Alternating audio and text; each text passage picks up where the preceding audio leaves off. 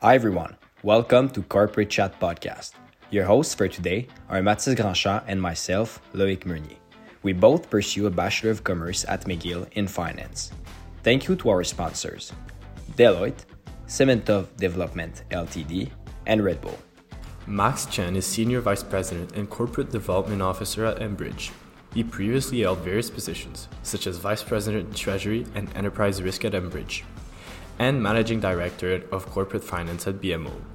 He has an MBA from Dalhousie University and a Bachelor's of Economics at University of Calgary. Without further ado, here's our conversation with Max Chan. So, hi Max, how are you? Good. How are you guys doing? I'm Good. great. I'm great. Uh, so let's kick off the interview and let's let's talk about your background. Uh, what Okay. made you choose to go into finance? So uh, I've always enjoyed the idea of money, especially as a kid. I didn't know much about it, and um, when I was in university as an undergrad, I didn't didn't really actually have much of a plan either to figure it out. So I would probably say I fell a bit backwards into a, a career in finance through a summer internship at BMO um, right at the end of my undergrad. And it was at that internship, it was kind of my first taste of, uh, let's call it the real world, and really opened my eyes to the industry, banking and finance. And that was really confirmed for me that that's something I wanted to do and uh, and uh, be the career choice that I wanted to pursue. And what made you choose to go back to business school and complete your MBA? Um, so I was very fortunate. So when I was at BMO, um, which is where I started my career after my internship, uh, at least at the time, they had a pretty generous program where every couple of years they would uh, sponsor a number of people from across the organization to do your do MBAs uh, while working full time. So um, the, the short answer is uh, I chose it because BMO paid for it and uh, put me through the program, which was a great deal. Uh, but all kidding aside, it was it was a great experience. I in the back of my mind, I I, I wasn't a great undergrad student, um, and I felt like I wanted to almost a do over in terms of my university career. And the MBA program was a good way to do that. I was a much better student going through that. I did that through Dalhousie over four years while working full time. So it was, it was a big life juggling act, and and I, I learned a lot and actually have some real lifetime friendships that came out of that as well. So um, so really the decision on the MBA was both part. Um, it was the deal that was offered me, which was a great deal, and uh, and a, and a desire to kind of uh, round out my education. Great. So w- would you say it was benefic for your for your career in general? Hundred percent. Yeah. Great. Uh, so as you mentioned, you you began your career at BMO, uh, if I'm not mistaken, as a commercial banker, banking analyst, and uh, you rose all the way up to managing director. Can you tell us about, uh, what that experience was like? Sure. Yeah, so I spent a total of uh, just over 11 years at BMO, and it was it was a great experience, like I mentioned. Um, I enjoyed pretty much every part of the bank career, and it was a, it was an awesome way for me to start my career. Uh, I was very fortunate, like I said, to to have done my MBA while I was there as well. And I think the one thing um, the big banks, especially the big Canadian banks, are very good at, um, at especially at the beginning of your career, is they teach you a lot of good technical skills, process. You're working in a big organization, so just understanding how big companies work. And then also, if you're fortunate enough, you get to be in client facing roles and learn to deal with customers. And so these are all just good lifelong experiences, regardless of where your career takes you. And I think they're good fundamental building blocks of any career. And so it was great at the bank. I enjoyed it. Uh, like I said, the bank treated me well. I had a great career. Uh, I had some great colleagues and clients, and and that's probably the part I still miss is those uh, the people side of it. And you later moved to uh, Enbridge as a Senior Vice President and Corporate Development Officer at Enbridge. Uh, can you tell us a little bit about your role and what you do uh, in your current position? Sure. I actually, uh, so today, actually, believe it or not, is my 12th anniversary at Enbridge. So uh, I actually moved over originally into the, thanks. I, I moved over into the treasury group originally um, when I left the bank. Excuse me. And at the time, I actually didn't know a lot about what treasury is or was and does, but uh, it, it worked out well. And, and I ended up rising to become the treasurer of the company. And then about two years ago, took on the role that I'm in today. And so corporate, let me just talk about the role I'm in today as um, senior VP and corporate development officer. Um, corporate development means different things at different companies. So at a lot of companies, the term gets used interchangeably with uh, business development. So you hear the titles and terms get used kind of interchangeably. So at Enbridge, we have uh, we have traditional business development teams, and what I mean by that is these are teams that work with customers to come up with new projects and ideas and get them built. Uh, whereas corporate development at Enbridge is much more focused on M&A, and that could be at the asset level or it could be corporate transactions. So we do delineate the two business and corporate development terms. So in my role, I lead a team of uh, 34 professionals in Calgary and Houston um, that are involved in M&A across the company. And just to put that in dimension here, uh, so in 2023, for example, we executed eight different transactions seven acquisitions and one divestiture uh, for a total deal value of about $27 billion. So that, that is a big, busy year by any measure. And so um, it was a it was a very fun year for us, but very busy. And so transactions there range from a $100 million acquisition to a $19 billion acquisition, as well as a $3 billion divestiture. So it was really the, the entire spectrum of, of M&A things. And so our group uh, is responsible for working with all the different business units at Enbridge to identify and pursue these opportunities. And you know, a lot of that work involves everything from you know heavy duty financial analysis and modeling to negotiations with a seller or buyer to basic fundamentals analysis, understanding uh, you know the real business uh, situation. So really, our teams have uh, and need a variety and diversity of skills and experiences to uh, to be able to execute these. Sure. And coming from a banking background, in what ways did your experience as an as an MD contribute to your success in your in your current role? Yeah, it's a good question. Like I said uh, earlier, I think the banks are awesome places to definitely start your career. And so things I took away from there that I think make me or allow me to do my job better now. Um, probably two main things. Just being around a lot of transactions at the bank, you just learn how to do a deal from start to finish. There's a lot of moving pieces. And if you, the only way to learn that is just through experience. So I think just getting deal experience, no matter what that deal looks like, could be lending, could be acquisitions, whatever. Um, deal experience is invaluable. And then the second part, and I can't underemphasize this part, is dealing with customers and dealing with counterparties again it's the type of experience you can't you can't read in a book and learn about this you need to just do it and if you've got experience especially early in your career dealing with um, counterparties and negotiating things it, it's very transferable so when we're negotiating m&a or negotiating a big financing um, you know having had that experience dealing with people on the other side goes a long way. So I think that you know my my start of my career at the bank definitely helped um, help set me up with those skills that that have benefited me to this day. And what would you say differentiates a, role in corporate development at Enbridge, for example, or at a specific company, uh, whereas uh, an investment banker in M&A at an investment bank, you know, how does it diverge? you know in some ways they're almost mirror opposites of each other and and i see this a lot when we're working on deals. So you know we work very closely with investment banks every bank you can name and and different banking teams. So when we're looking at transaction um, you know we are joined at the hip so we work with the bankers very closely i think the difference is you know corp dev within a company specific the things you're working on are typically a little more narrowly focused like you're you're really just focused on the lines of business that that company deals with. Now, fortunately at Enbridge, we have quite a few lines of businesses from oil pipelines to renewables assets to gas utilities to newer energy technology things. So we we get to uh, let's say play in a lot of different markets.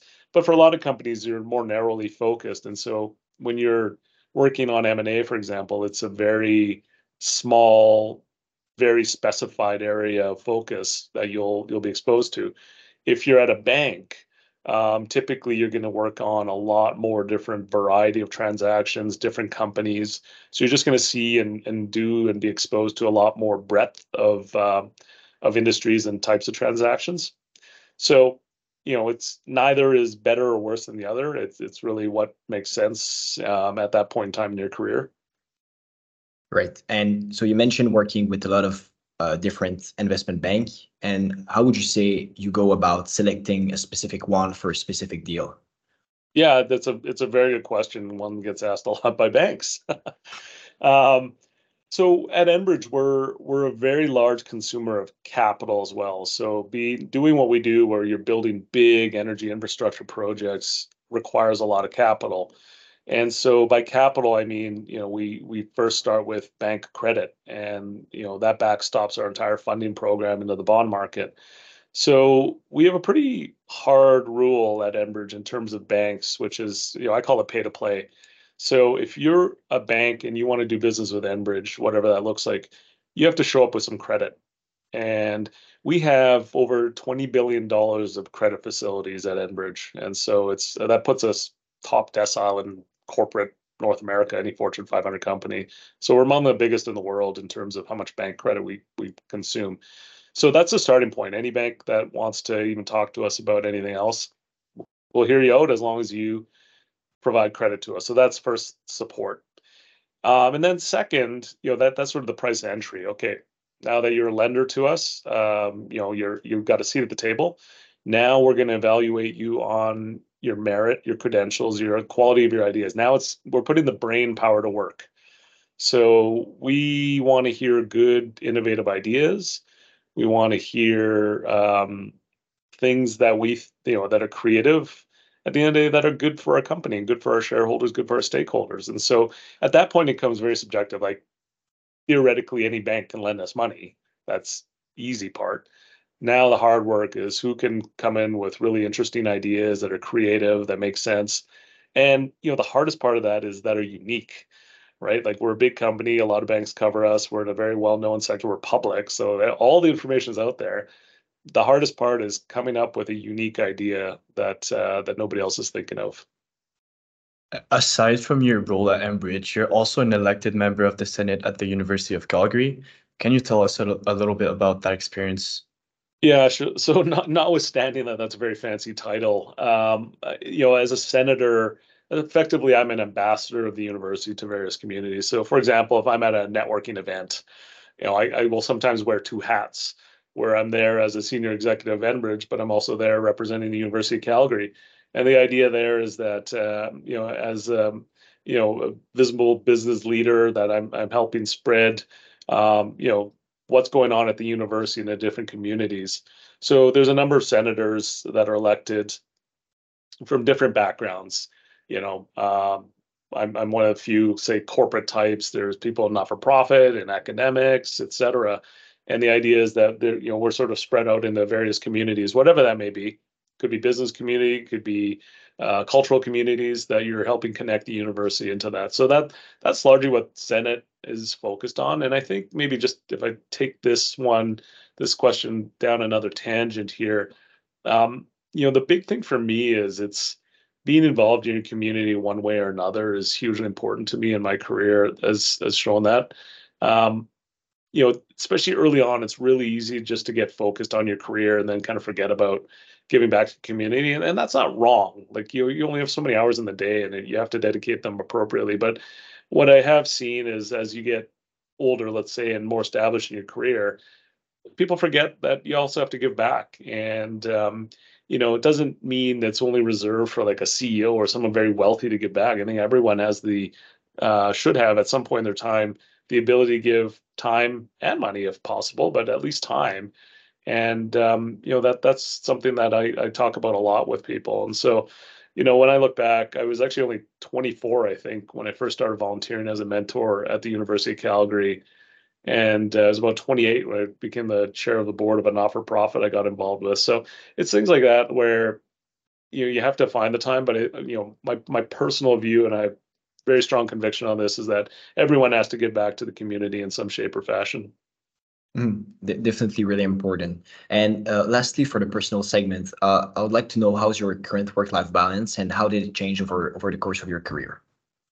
Yeah, this is this is a well talked about topic for sure. So, you know, I have a few thoughts on this. So, so work-life balance, I think sometimes can be a bit of a misnomer, and I, I think a lot of people equate work life balance is like this 50 50 um, equilibrium. And, you know, that sounds nice and it looks good on paper, but so in reality, especially with bigger jobs and other responsibilities, it's just not realistic. in my mind, work life balance is about having a life outside of work. And so I, I, know far too many people that are defined only by what they do for a living. Um, you know, you see it all the time at parties or events where people, when you ask them about themselves, all they do is talk about what they do at work, and that's what defines them. And so your most interesting characteristics should not be what you do for a living. There's definitely more to life. And so I think you need to have hobbies and outlets and just things that you look forward to when you have downtime and to decompress and and just take a break. And so whatever that is, you know, that that has to be something that's part of your life. And so for me, for example, um, you know, my family and I are avid skiers. Um, so, you know, living in Canada, you better embrace winters or else they can be pretty long. And so we ski almost every weekend. And so that's something I very much look forward to uh, at the end of a week is, you know, spending some time on the ski with my family. Now, there are busy weeks too, and sometimes you know we can't get to it. But um, you know, it's having that outlet. So in the summer, same thing. You know, we spend a ton of time mountain biking, and you know, I try my best, although it's a little harder these days to maintain a, a single-digit golf handicap. Um, but uh, you know, the point you have to have some outlets. You have to have hobbies. So really, work-life balance isn't about having everything all the time at the same time, and I think that's where the confusion lies. Where I want to be able to have, you know, 10 hours a day devoted to my pastimes and I want to be able to devote 10 hours a day to work. Like it doesn't work that way. And so I think there has to be a realization that there's there's going to be times and it could be months or years where work becomes, you know, the priority and, and can be all consuming. But then there's times that come up where you come up for air and you have to have something else uh, to enjoy. And I kind of think of it as waves, right? There's peaks and valleys of waves and so you're going to ride a wave of heavy duty work but it'll come down and that during those times you take advantage of it and whatever your hobbies or pastimes are you go all in on that and i find a lot of people who do nothing but work and this is kind of 20 plus years of career experience now it's not everyone but i've seen a bit of a common theme where you know the, the people i've come across who would self-identify as workaholics I've seen that it's not always because their job demands that they work 24 hours a day, but it's more that they don't know how to do anything else and don't have anything else that really motivates them other than work. And so by default, you just end up doing what you know how to do and you know that they're almost on on autopilot. So, you know, maybe it's a different answer than you've heard in the past and others might have, but to me, work life balance isn't necessarily this idyllic state of you know having every day having time to do yoga or having time to do sports uh, while you know getting everything you need to done be done at work. But I think it's about having those different interests that are outside of work, and then when the time comes, you make the most of it. So early in your career, it's gonna be tough because your career is going to be dominating. You're going to be lifting pretty heavy to try and establish yourself but I think you just got to be mindful of those peaks and valleys as they come that that you take full advantage of it. And like I said before, you know, the, the people I think who struggle don't have those outlets, don't have those hobbies, and so that by default they just you know keep working because that's what they know to. That's all they know how to do. Mm-hmm. Yeah, you have to make the best out of it, especially in a beautiful place uh, as Calgary. yeah, um, exactly. so, uh, switching on to the market segment, uh, how, how would you say the dividend policy of Enbridge impacts the decision making of the of the overall company? So our dividend policy and just dividend in general is super important. So we have nearly a 30 year history of consistent dividend growth, uh, which is very unique. So for almost 30 years, we've, we've grown the dividend annually. And it's now one of the most, if not the most important factor for investors. You know, you know, when people ask why do you own Enbridge, um, you know, for retail investors especially, it's a dividend. And you know, the amount of people I run into when they find out, you know, I work at Enbridge, especially older people who may be retired, and the first thing, oh, you keep that dividend going, you know, and, and it's very important to people. So everything you know we do in terms of business and decision making around how we grow the company, where we invest our capital, has to take into account the ability to continue to grow and protect that dividend. Also, in September, Enbridge acquired a trio of U.S. Uh, companies from Dominion Energy for 14 billion in cash and debt. Can you talk about that transaction and what it is expected to add to Enbridge area of expertise? Sure. Yeah, that that was uh, that was an amazing transaction for my team to lead, and and took up a good chunk of 2023, as you can imagine, with a deal that size. So it was actually the largest M&A transaction involving a Canadian company in 2023, and it was the largest Uh, utility transaction in North America last year. So that was pretty cool to be part of. Um, maybe just to to give the background really in just you know 30 seconds here. So Dominion Energy, who we bought the assets from in late 2022, they announced a strategy to essentially go become a pure electric player. Um, prior to that, they owned a bit of a diversified mix of assets, a lot of gas assets, LNG. And so what that meant is they would be selling off all of their natural gas-related assets. So they sold a few smaller assets. They sold an LNG asset to Berkshire Hathaway, Warren Buffett's company. And um, you know these three natural gas utilities, in the end, represented uh, the biggest part of the portfolio. So they they eventually came to market. So they hired investment banks to uh, to find buyers, and we got a call. You know, Enbridge has owned North America's largest natural gas utility, uh, Enbridge Gas Inc., which is based in Toronto, for uh, nearly 30 years. So we've got a lot of experience owning and operating big gas utilities. We've long coveted owning more of these. Uh, we like the business, but uh, a couple things. A, they very rarely come to market. You know, so high-quality utilities, just they just never get sold. And B, the ones that do come to market usually are very expensive. So notwithstanding, we we like the business and would like to own more. It's just been hard to find ones that were affordable. So in this case, we we hit a bit of a perfect storm, I'd say, where you know this was a large package of assets that really, just because of the size, probably narrowed down the buyer universe that um, that could have been sold to. And then you compound that with interest rates where they've been in the last year, really affected the ability for, let's say, financial sponsors to be able to lever them up and finance as aggressively as they had in the past. So that narrowed the amount of bidders out there. And then lastly, like I said, there's three different utilities in there. We were always interested in the entire package. And we spent a lot of time assessing the landscape to see, well, is there competition and who would be the natural competition who would own all three? And we struggled with that, I, you know, just that there wasn't a logical other buyer for all three. And you know, in the end, I think they ended up with bidders for the individual assets. But I, we are our one-stop solution for Dominion, where we said, we'll take all three, one counterparty to deal with, um, was uh, was won over in the end at the end of the day. And would you say your firm capitalized on their motivation to get rid of their natural gas assets uh, To that led to lower price for paying for their assets? Yeah, maybe not as directly. Like at the end of the day, in any transaction, there's a buyer and a seller. And in M&A, you're always trying to figure out like what is the motivation, who has the leverage. You know they they were they did publicly state that they were wanting to get out of this business. And so they're they're pretty clear. There's no pulling back at that point. So you know I think they were uh, they a pretty highly motivated seller. They'd come to market to say they were going to do this. And once you make a public declaration like that, it's really hard for you to go back because your shareholders and investors are going to be upset if you decide to change strategy right away. So you know all this to say, like we're very happy with the outcome, of course. And once closed, we'll have the largest portfolio of natural gas utilities in North America. And you know, we have a very strong fundamental view on natural gas. Uh, if you've followed Enbridge for any amount of time, you'll you'll have heard that.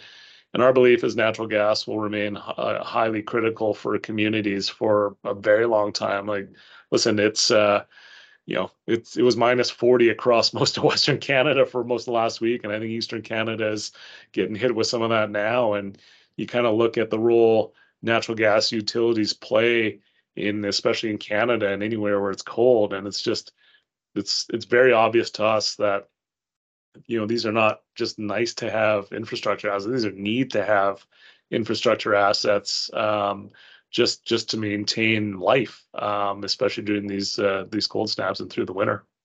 Mm-hmm. Um, and earlier, you talked about selecting an investment bank uh, on different factors, um, such as bringing a unique strategy. Yeah. And um, if I'm not mistaken, Enbridge issued uh, some shares to finance a part of the deal. So what factors influence the choice of the proportion of cash versus debt, especially in a kind of rising or high rates environment? Yeah, that's a great question. This is kind of like now a textbook. Corporate finance would be a great case study for for you guys at school. But you know what we're trying to do there is balance a lot of different objectives. Um, we're trying to finance this in a way that maintains our balance sheet strength. So as a big public investment grade company, you want to keep your credit ratings because it affects the cost of debt. And so the mix between equity and debt has to come into play, right? If you put too much leverage on, you're going to risk your credit rating, and you know that has a lot of bad outcomes. So that's one dimension. Um, the other one is more of a kind of technical corporate finance, like what is the weighted average cost of capital? What's the right mix in terms of how much you know the cost of the money we have to raise? As as you know, equity is most expensive and debt is cheaper. Where's the balance point there where where it makes sense, where you can pay for your acquisition and still create shareholder value. Um, and then lastly, a lot of it is going to be on how much capital can you raise in each of these markets, right? Um, you know, markets are not infinite and there's depths to them, right? You will hit the bottom at some point or uh, capacity, maybe said another way. And so for a big transaction like this, you know, we we truly tested how much capital could be raised. And so in fact, the $4.6 billion common equity issuance we did to support the deal uh, turned out to be the largest equity financing in Canadian history.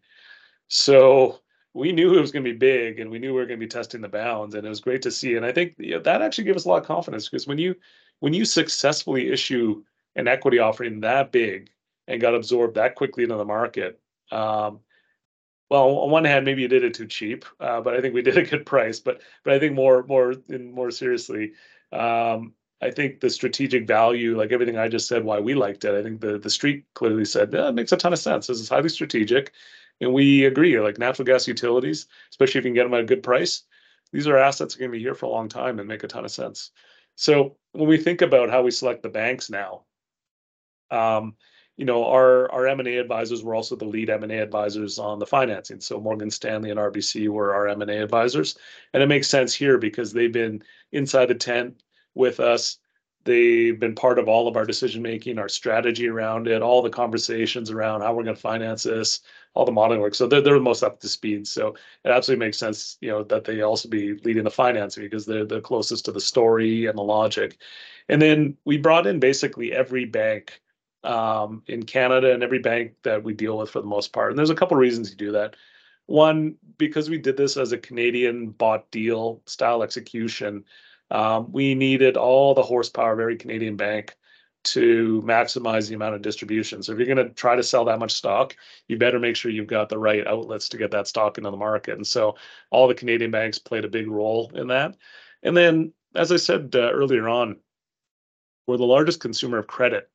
Um, you know, basically in in most corporate North America, that credit isn't free. Let's be clear. The banks don't give us, don't lend us that money out of the goodness of their heart. Um, there's expectations of return on capital. Just like when we invest capital, there's a return on it. Lending capital or just credit to investment grade companies is pretty thin margin business for the banks. And whereas on the exact opposite end of the spectrum, big underwritten equity deals are the highest margin stuff. So this is a way also for us to pay back uh, our entire bank lending group for the for the capital they provide us. So it's it's a bit of a strategy to pick both best execution to get the best deal done, but also concurrently, um, you know, compensating our lender group, especially for for the capital they provide us over the years.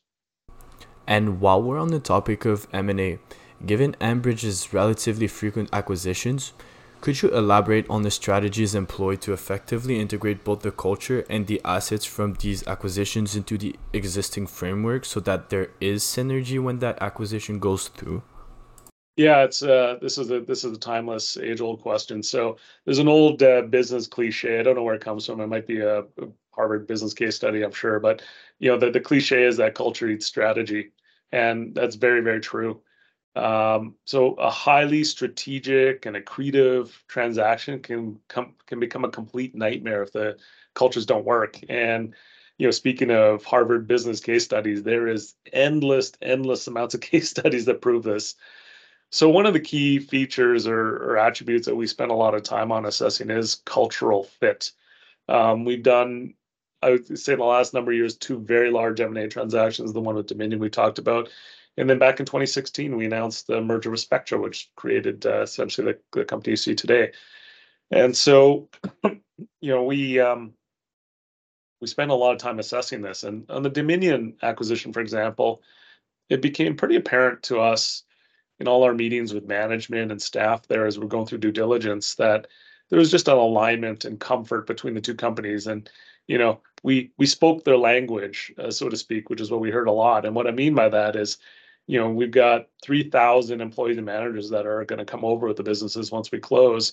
And a lot of them have grown up uh, in some cases they're second even third generation gas utility employees. And so the fact that we are already a big natural gas utility owner and operator we know the lingo, we know the business. That's what they mean by we speak the language. So immediately, you know, if you think about culture in the traditional sense and someone speaks your language, and let's say you're a foreigner in a different country and you hear someone speaking your language, you immediately have this connection. And you know, this is a, a very similar analogy there where I think they felt at ease, we felt at ease that they obviously speak our language too. And so you can imagine the tension when there's M&A out there. When when you work at a company where they publicly said we're going to sell your part of the business, there's a lot of tension and stress. And I think, you know, not not to malign financial buyers, but you know, I think a lot of employees at companies aren't aren't kind of familiar with the capital markets, see a financial buyer with some concern that, you know, this is just going to be a cost-cutting exercise, they're going to chop up the company. And I think when we came in ultimately and it was publicly announced it was us, you know, there's a comfort that, you know, we're like them, right? We we own and operate gas utilities and we know the natural gas business. And so there's comfort. So we we spend a lot of time assessing that. Other things beyond um, what I just talked about, we look for commonality and common vision around things like safety, right? And how companies treat their employees and and how they support their local communities. Those go a long way to talk, you know, to to giving a sense of what the company's about culturally. And so a lot of these are not what I would say quantitative measures that you can just, you know, put on a spreadsheet and measure and assess, right? A lot of this comes down to gut feel and judgment. And you have to spend time with the people. And I think this is where a lot of companies get it wrong, right? You're in the in the just thirst to get a deal done and you you know you focus on the deal terms but sometimes you know i think companies um, have a blind spot and forget to look at the cultural match as well. Hmm. Definitely a, good point. Thank you for that. And before we wrap up our discussion on markets, I'd love to explore just one last thing. What sure. trends and practices are as are you most excited for looking forward to uh, 2024 and, and even beyond? So uh, at at the risk of sounding like an old crusty executive, I actually like the fact that a lot of companies are flipping back to more days in the office than not. And I'll explain why. So I appreciate during the pandemic, the flexibility was needed, it was wanted, and it, it made a ton of sense. Listen, I have a young family too. With all my kids are school age still. I, I absolutely get it. Um, however, I think as time has passed, we've also seen that that comes at a cost. And you know, I, and you probably read all the things about companies and CEOs, you know, and their their point of view. But also, I'll take this from a different perspective. I'll take this from the employee perspective that I don't think gets talked about enough.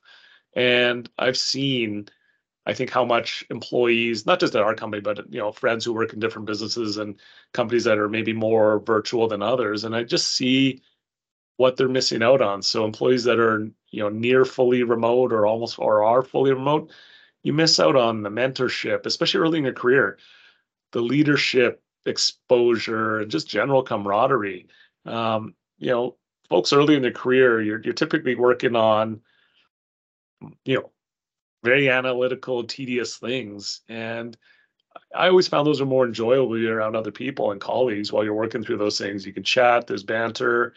Um, misery loves company sometimes. So if you're working long hours on a pretty tough project, it's a lot nicer to just be around other people, like school projects, right? Like you're locked in your dorm room doing it or in a group project, group room. So listen, I, I value human interactions probably more than most people, to be fair.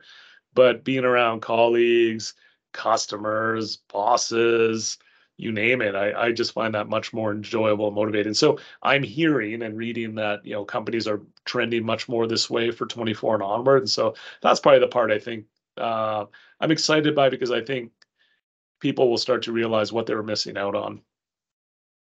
Yeah, that makes total sense. And now moving on to the mentorship se- section, as a senior senior leader yourself, what qualities do you believe are essential for effective leadership in finance?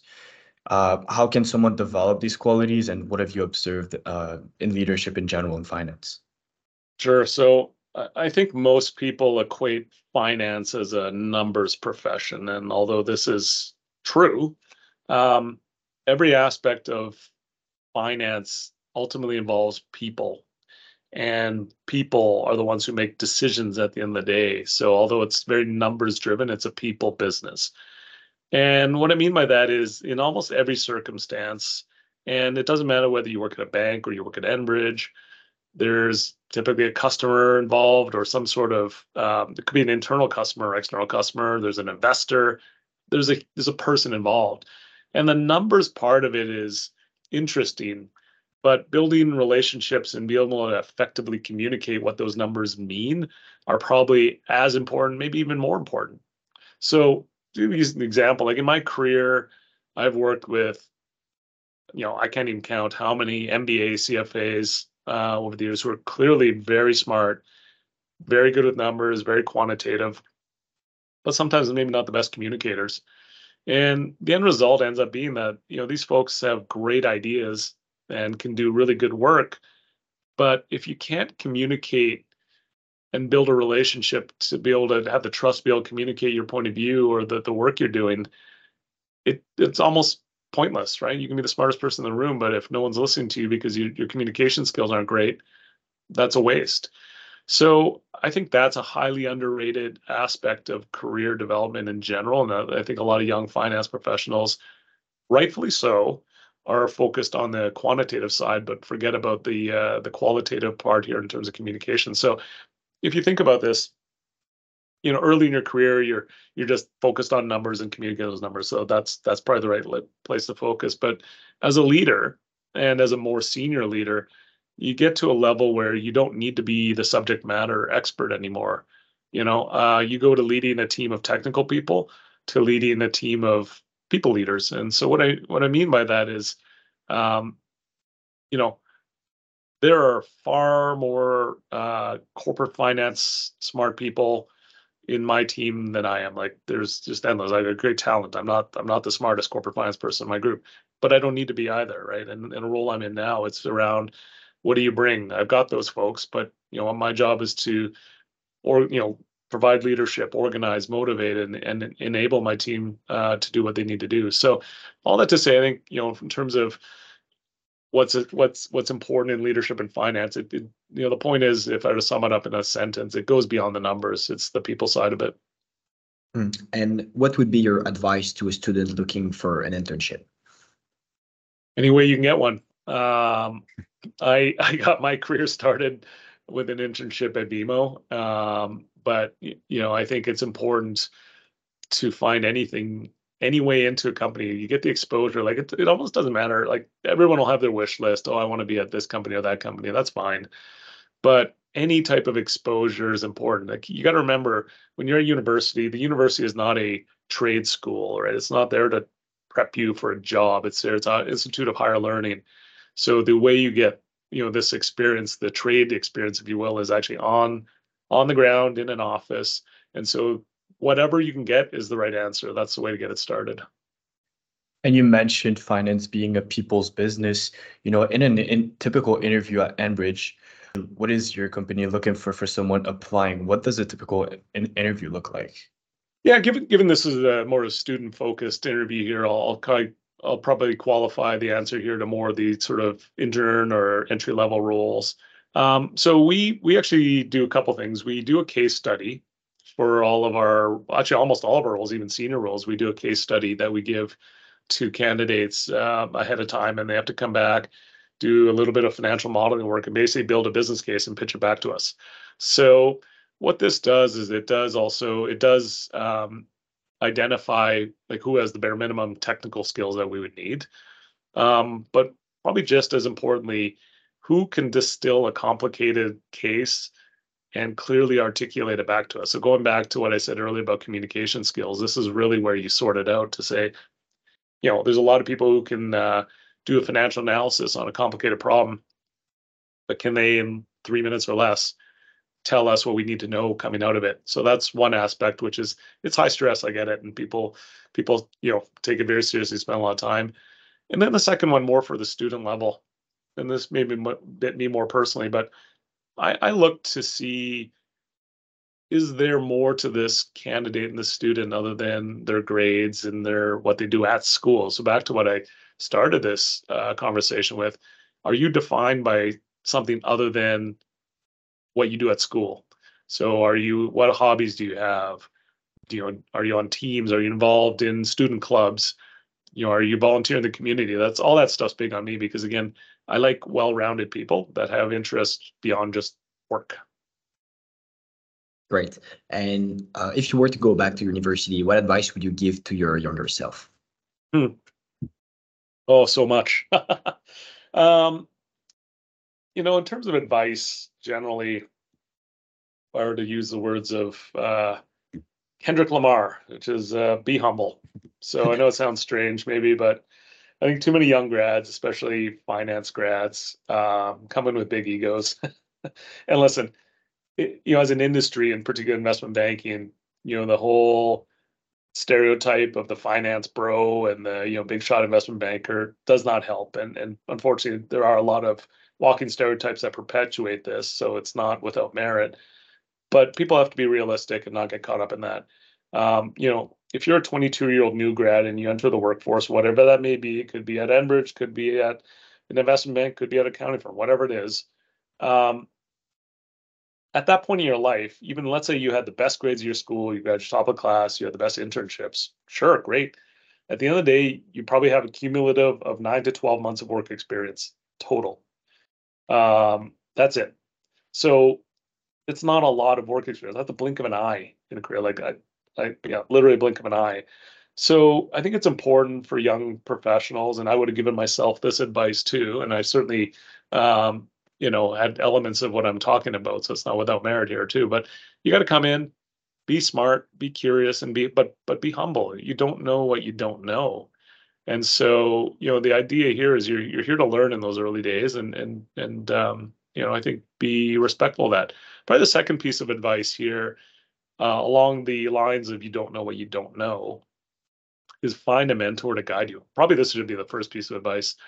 So early in your career, that could be someone that's slightly more senior to you that can help guide you through the corporate minefield. And I, I go back to my experience in BMO, you know, big Canadian bank. I've never really worked in an office. I don't know how things work.